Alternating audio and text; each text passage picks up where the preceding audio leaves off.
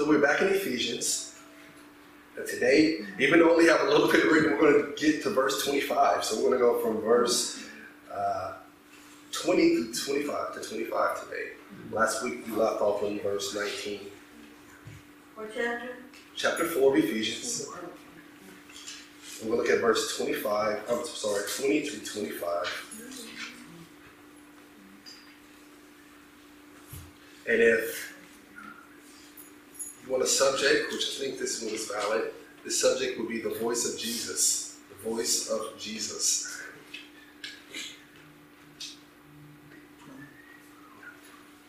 Coming out of the NASB.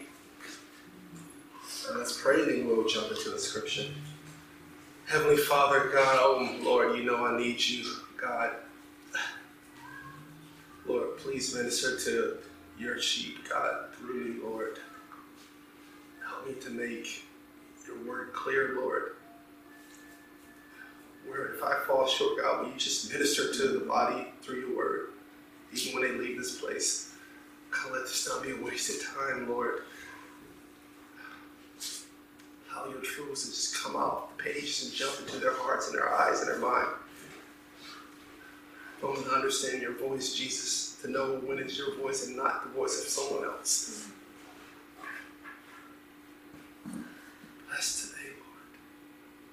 Have your way, God. Minister to your people, Lord. God, we need your word. Your word is our food, Lord. It's food to our soul. So God, minister to us today, Jesus. Holy Spirit, illuminate my eyes, my mouth, my tongue. Amen.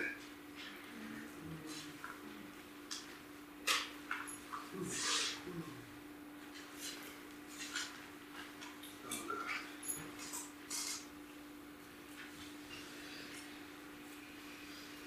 All right, so let's just read the text. Ephesians chapter 4, verse 20 to 25. I looked at 19 last week, but I will do a, a summary of what. Matter of fact, I'm going to start with a summary, then we'll read the text. Um, just to bring us all up to speed. So we are here in Ephesians chapter 4, and Paul is ministering to this church in Ephesus. And from verse 17 on down to 19, we looked at what the uh, ordinary life looks like. Remember, as Christians, we are called to live the extraordinary life, right? We are called to live lives above the ordinary. And so, over the past couple of weeks, we've been looking at what the ordinary life is by seeing what it is not. Or the I'm sorry, the extraordinary life is by seeing what it is not, right? So that's what we've been going through. So from verse 17 to down to verse 19, Paul has been showing us what the ordinary life looks like, the life how we should not live, what that looks like, the life of a Gentile or people who are far from God. So that's how Paul starts in verse 17 by showing us these are people who are far from God. Don't live this way because you are not like that. And so that's what Paul does throughout this text. He's showing us what the ordinary life looks like so we can see what not to do and how to live the extraordinary life, how to live life above the ordinary. And so that's what we've been looking at over the past couple of weeks. And last week in particular, Paul shows us that um, he shows us how the actions of the, the ordinary life, if you will, he shows us that people who are far from God, he says that they have become callous, right? That's the word that he used. They have, they have become callous. And because they have become callous, he says that God is giving them over to their senses to live according to their flesh. That's what we discussed as well earlier, how God has given us over to our human nature. And because our human nature is bad, we often find ourselves being led to do wrong things because our nature is not a good God. And so Paul is showing us that in Ephesians 4 that we don't want to live according to our flesh, but we want to live according to the Spirit of God. Ephesians chapter 4, verse 20. Paul tells these Ephesians, verse 20, but you did not learn Christ in this way. If indeed you have heard him and have been taught in him, just as the truth is in Jesus, that in reference to your former manner of life, you lay aside the old self, which is being corrupted in accordance with the lust of deceit, 23, and that you be renewed in the spirit of your mind, and putting on the new self, which is in the likeness of God, has been created in righteousness and holiness of the truth. 25. Therefore, laying, therefore, laying aside falsehoods, speak truth, each one of you with his neighbor, for we are members of one another. We are members of one another. And I, again, I, I call this passage that we're looking at the voice of Jesus.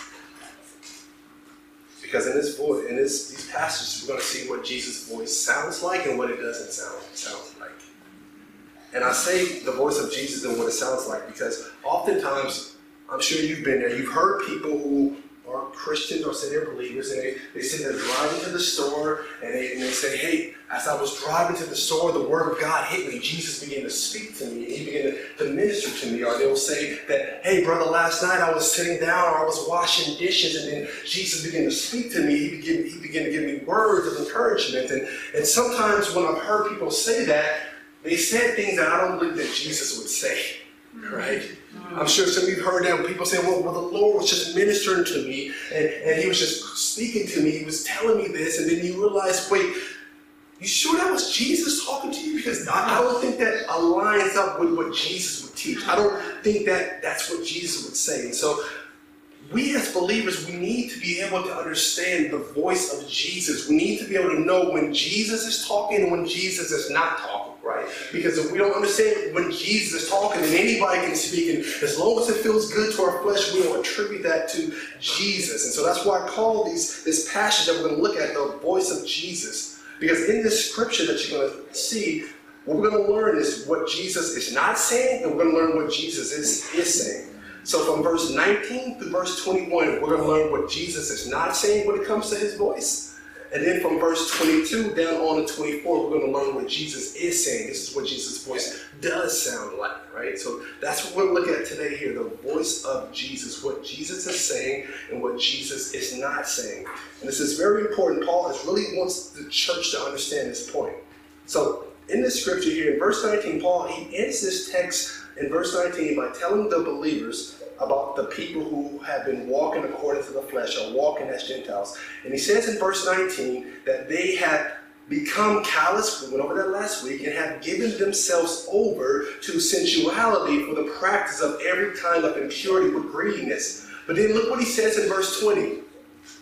He says, But you did not learn Christ in this way, if indeed you have heard of him and have been taught in him, just as the truth is in Jesus. And so, what the apostle is saying here is that these ways that he just mentioned in 19, this callousness, this living according to your flesh, you living and doing evil things, he said, Jesus did not teach you this.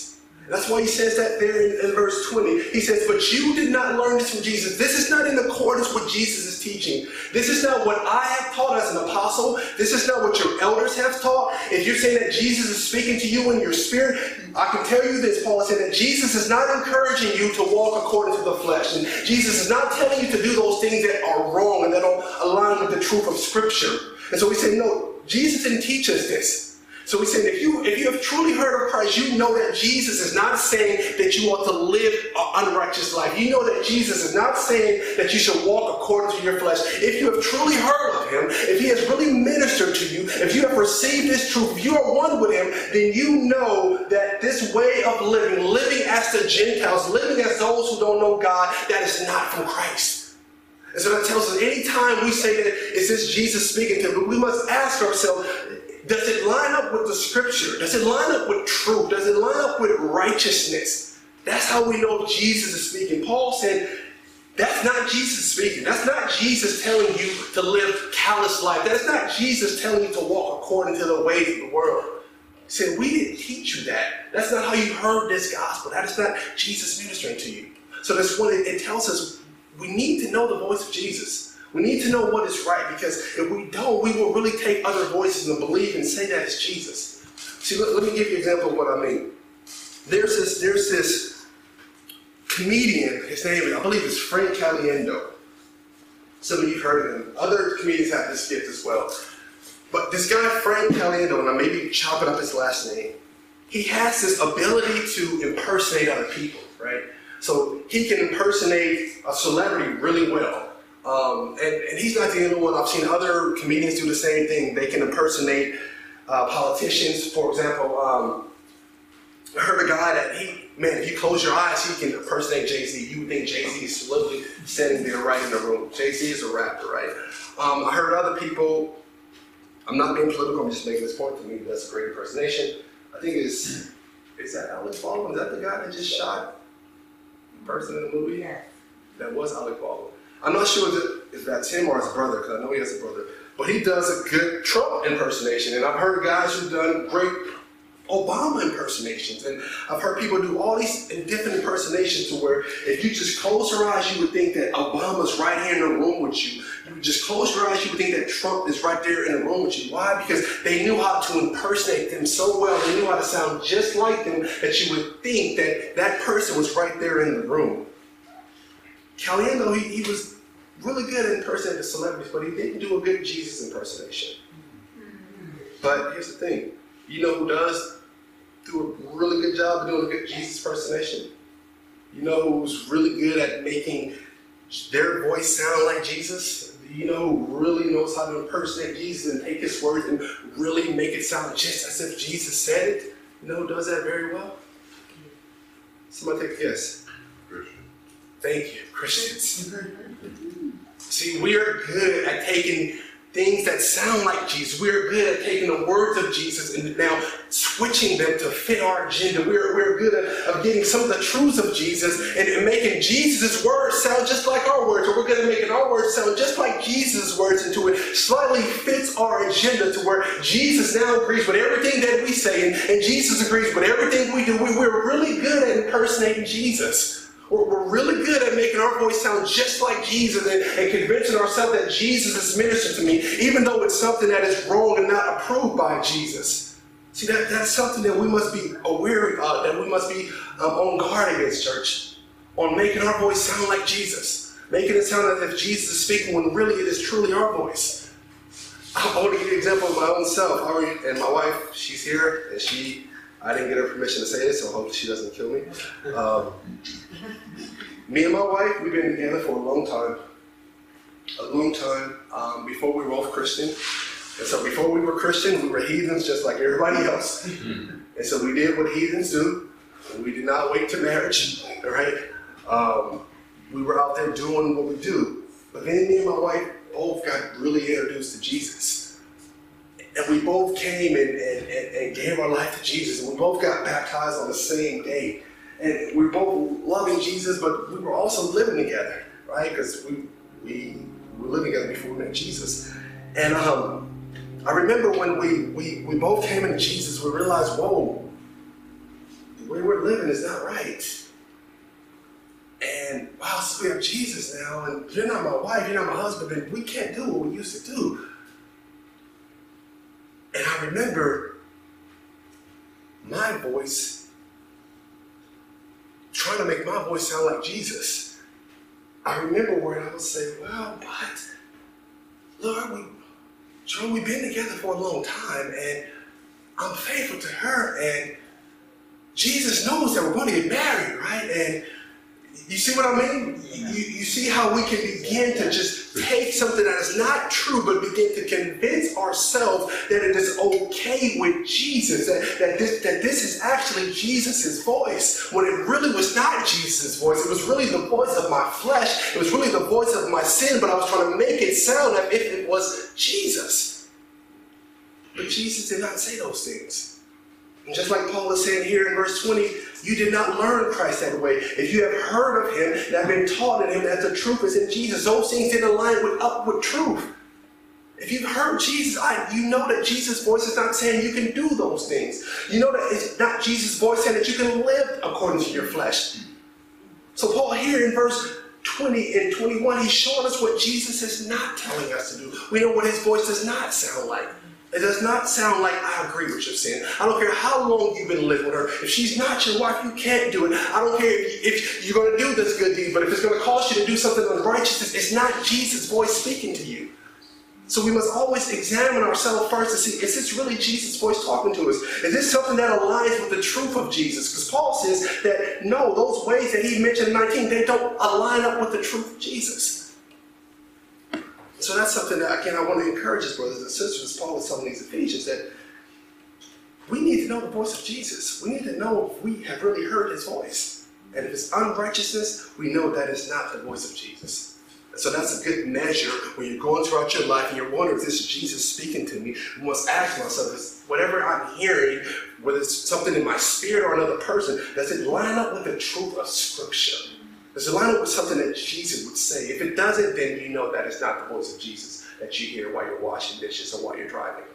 So that's showing us what Jesus is not saying.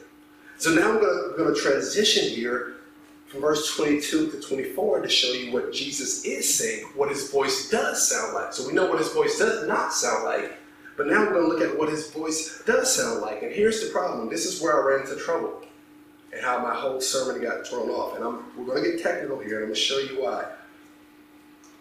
So in verse 22, Paul says this that in reference to your former manner of life, you lay aside the old self let me back up. What he said in verse 22 is that Jesus didn't teach you what he said in verse 29, but Jesus did say to do this. So what he said in verse 22 that Jesus is teaching you in reference to your former manner of life that you lay aside your old self, which has been corrupted in accordance with the lust of the deceit, and that you be renewed in the spirit of your mind, and that you put on the new self, which is in the likeness of God, and has been created in righteousness and holiness of the truth. So verse 19 to 20 is telling me what Jesus' voice does not sound like and verse 22 to 24 is telling me what Jesus' voice does sound like. Are you all saying with me here? Just want to make sure. Let me show you the problem where I got in trouble, and I'm going to tell you why I land on this interpretation and understanding of the scripture. So verse 22, where he says, in reference to your former manner of life, you lay aside your old self. When you read that text based on how it's translated, it, it sounds like it is an imperative, right? An imperative is something, it's a command. It looks like it's, it's a command of scripture, like Jesus is telling you to throw off your old self, put off your old self, and put on this new self that has been made in righteousness, right? And so when you, when you read the scripture, it, it looks like that. But here's the problem that I ran into and why my whole sermon got torn off. This word lay aside in verse 22. You won't see it here in the, in the English, but in the Greek, this word is written in the aorist tense. I told you I, gotta, I have to get technical here just so you can see my point. It's written in the aorist, aorist tense.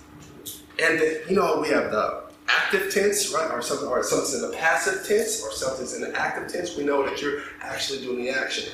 But here, this verse, or this word, which is apo, trying to do the Greek, it's apo te dadomi. I just chopped that up, but sure. But that word in the Greek is written in the aorist tense. and the aorist tense, it, it signifies or stands for an action, a one-time effective action that has occurred in the past. It's not a continual action, it's not a passive action, but it's an action that has occurred at some point in time in the past. And so if you see that, you can see my predicament here, right? Because in verse 22, Paul is saying that we ought to put off, we ought to lay aside, which that sounds like it's a commandment for the believers to do. But this word lay aside is written in the aorist tense, meaning that you have already laid it aside. It has already been put off. And so that action has already been done. And so the problem here is that that I face is this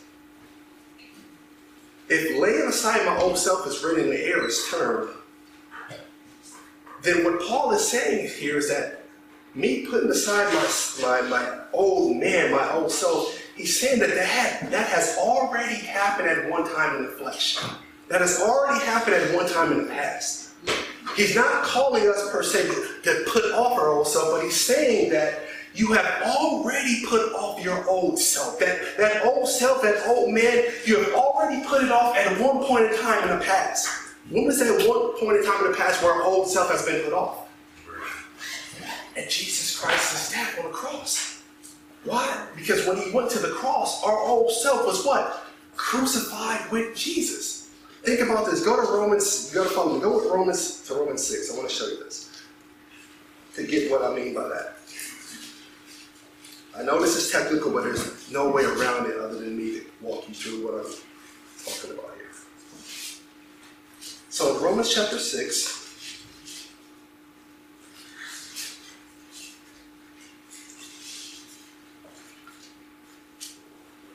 I want you to see verse 4. We'll look at verse 4 to 6. Look what Paul says here in Romans chapter 6, verse 4 to 6. He says, Therefore, we have been buried with him through baptism. So, who has been buried with him in baptism? Who's this person? It's our old self, right? It's our old person. He's saying that, therefore, our old person has been buried with Christ in baptism. Look what he says here. So that as Christ was raised from the dead through the glory of the Father, so we too might walk in a newness of life. For if we have been united with him in the likeliness of his death, certainly we shall be also be in the likeliness of his resurrection. Knowing this, that our old self, here we go, that old self, that old person was what? Crucified with him in order that our body of sin, what? Might be done away with so that we would no longer be slaves to sin. So, what does Paul tell us there about this old self? He's saying that this old self has what? Already been crucified with Christ. That old self has already died.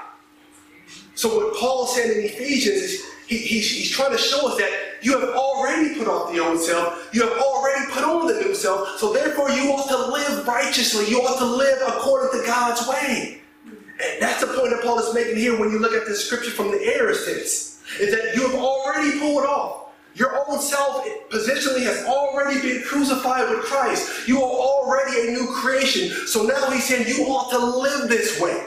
So it's not that I have to constantly put off, put off. My old self has already been put off. You have already died. You have already given yourself to Christ. Once you have truly come in Jesus, you have truly repented of your sin, you have truly believed in Him, that old self really has died. That person is dead. And guess what? You, you were raised to life and you are truly now a new creation. You are truly now a new creature. That old you is no longer that way. And because that old you is no longer that, no longer that way, then you should walk according to your new way. That is the point that Paul is making here in Ephesians, is that this has already happened to you, which is why we have passages like 2 Corinthians 5.17. Go with me to 2 Corinthians 5.17.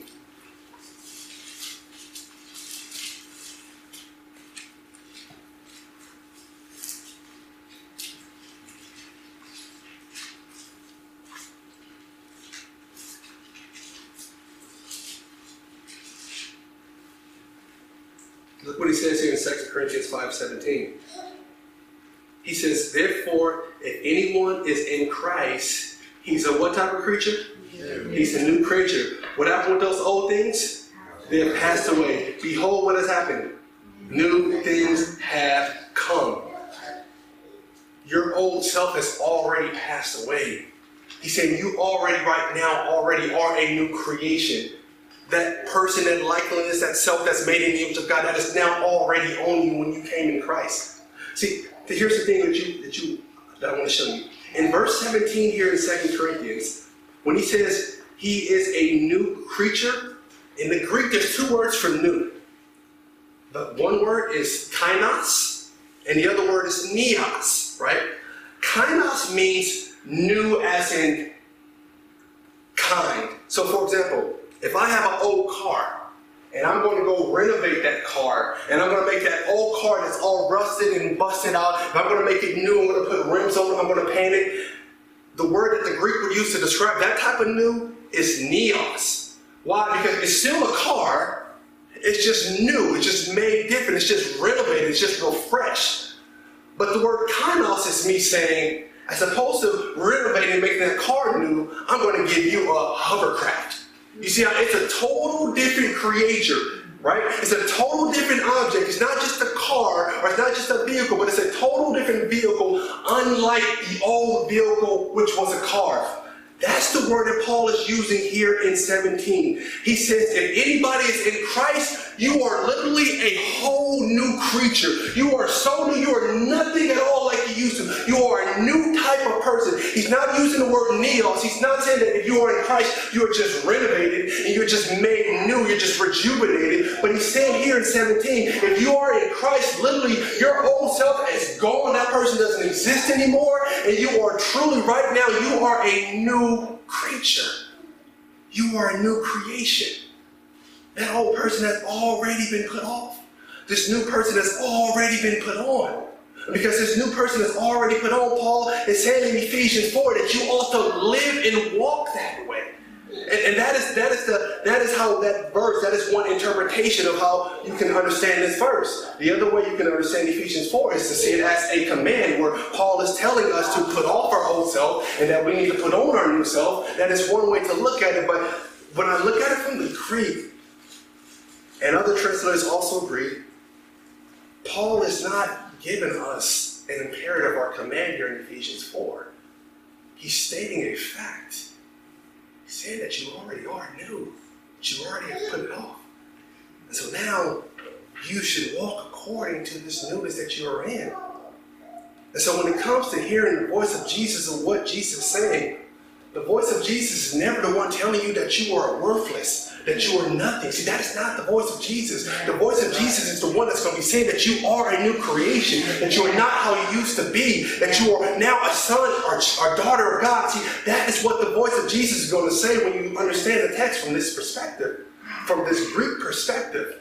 That's the voice of Jesus. The voice of Jesus is not the one saying you're a loser. The voice of Jesus is saying that no, you can do all things through Christ. The voice of Jesus is saying you are now walking in the Spirit. See, that's the voice of Jesus. The voice of Jesus is pointing out how you are dead, that old person, but this new person in you is alive. That you're not who you used to be. And your job is now to live like that. So that's the, the point there in Ephesians 4. Let me get back there. I'm still in 2 Corinthians 5.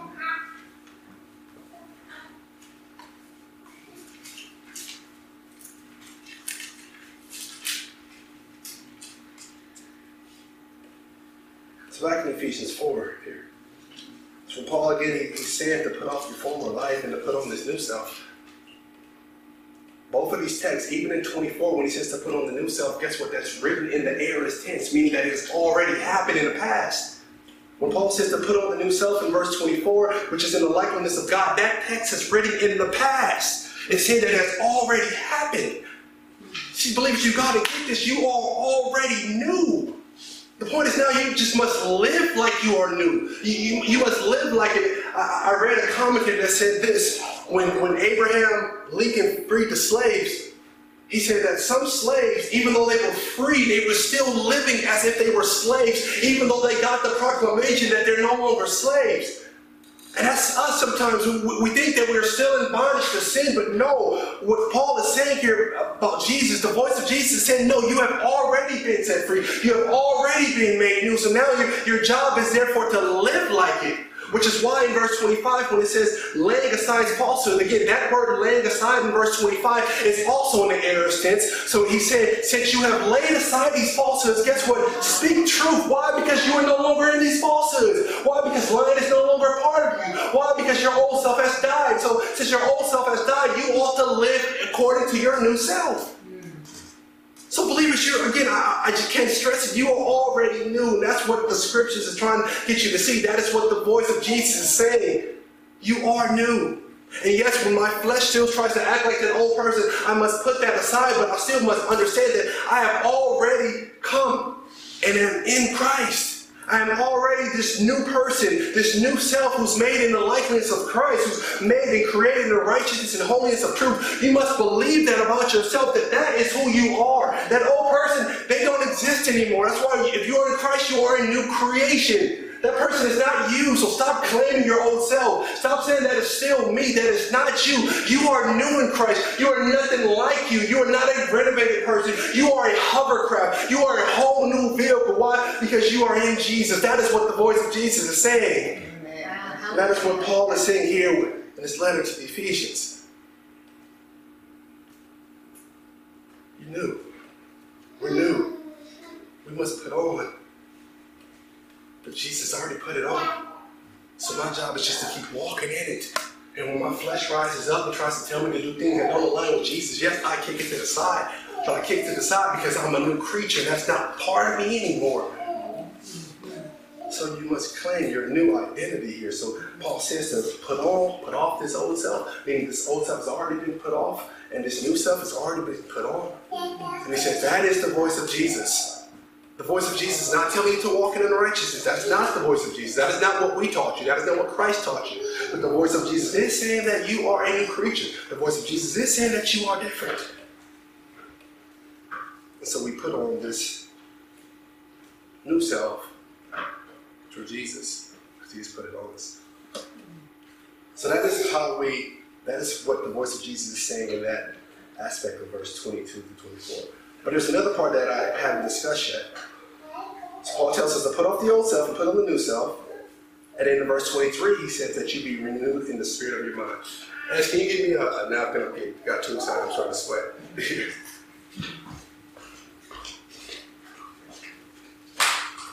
so verse 23, in Ephesians 4, he now says that you be renewed in the spirit of your mind.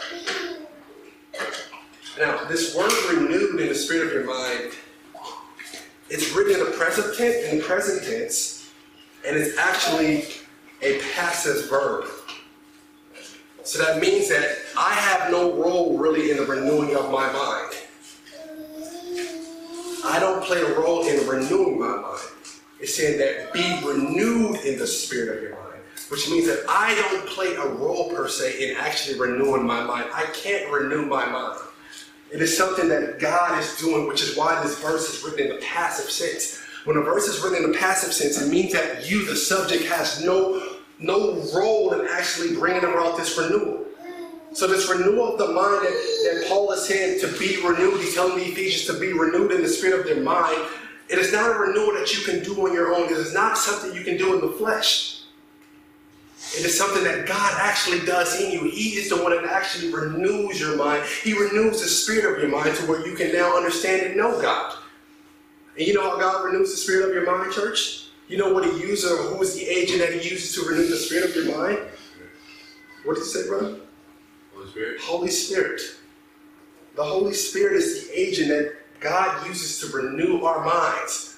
See, brothers and sisters, you can't make your mind new. Only God can do that.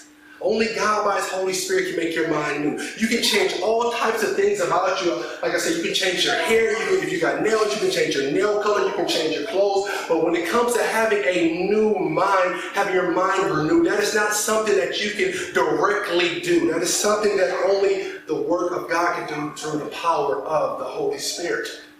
How do we know this? We know this from verses like Titus 3, 5, and 6. Go with me to Titus 3, 5, and 6.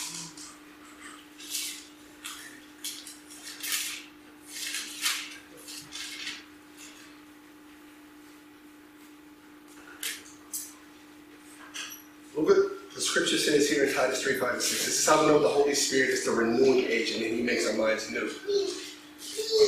The Word of God says this. I'm starting verse 4. But when the kindness of God our Savior and his love for mankind appeared, verse 5 says, He saved us not on the basis of deeds for which we have done in righteousness, but according to his mercy. Look, by the washing of regeneration and what? renewing by the Holy Spirit. How do we get it? Whom He poured out upon us richly through Jesus Christ our Savior. So the Holy Spirit is the renewing agent. The Holy Spirit is the one that uh, renews your mind and makes your mind fresh and new. And it's not you and I, but it's actually a work of God. It is God who comes in and and he begins to renew and refresh our mind. It's, it's kind of like this in a natural sense. It's like this. Imagine a football coach. And he has a team, and his team is getting blown out. And when your team is getting blown out, what happens to the to the mindset of the team? People begin to get defeated. They lose hope in their mind. And so, what is the job of the coach?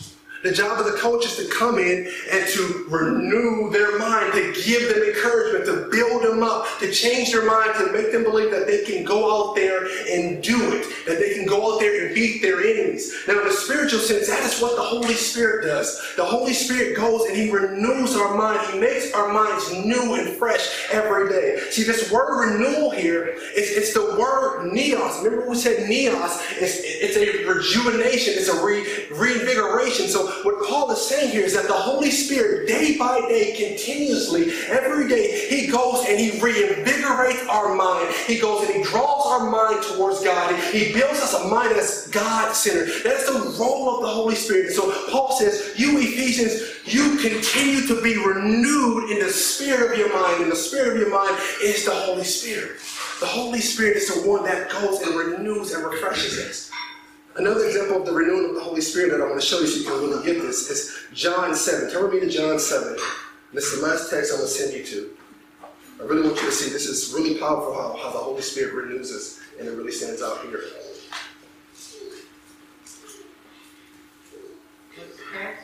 John chapter 7. And I want you to look at verse 37 through 39. So you can see how the Holy Spirit really is that renewal.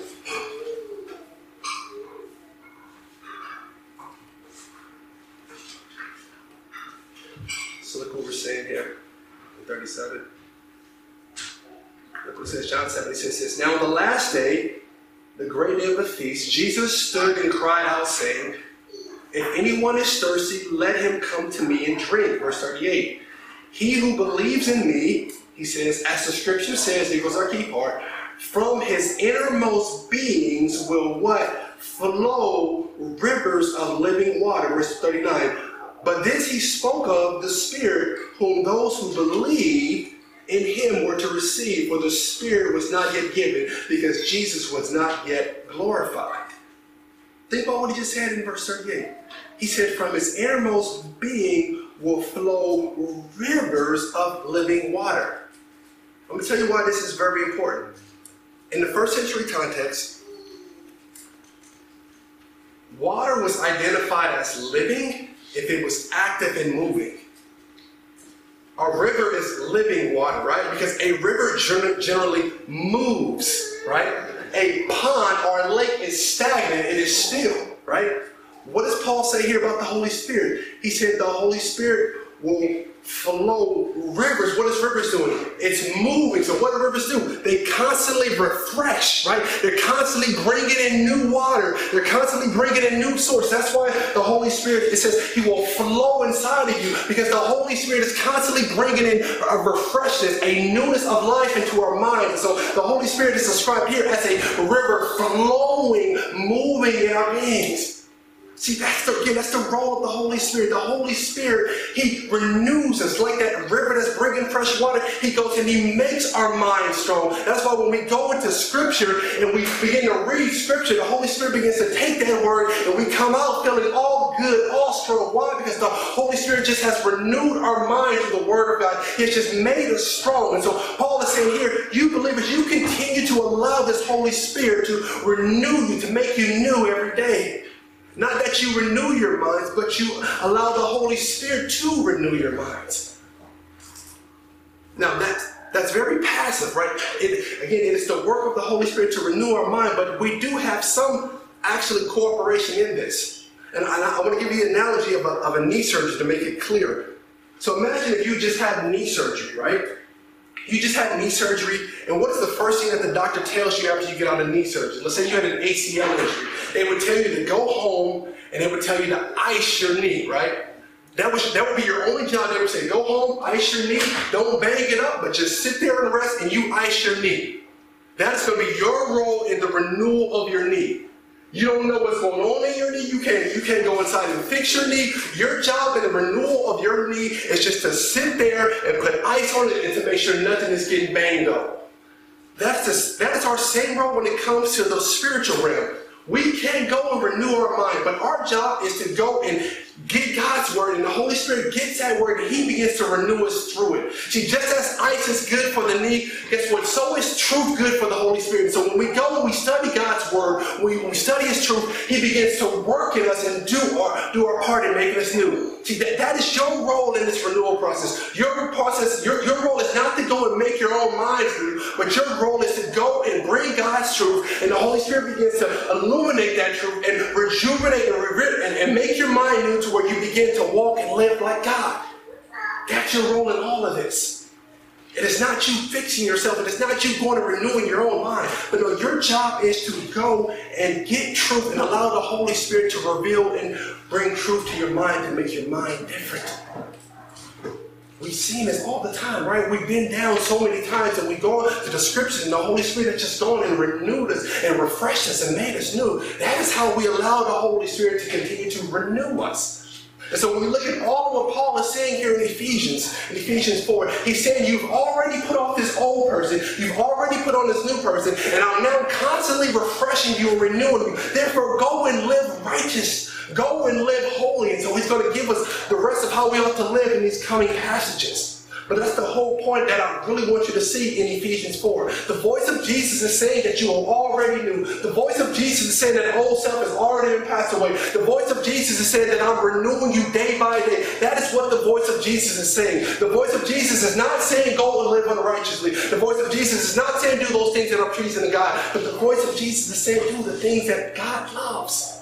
That's how you know what the voice of Jesus sounds like.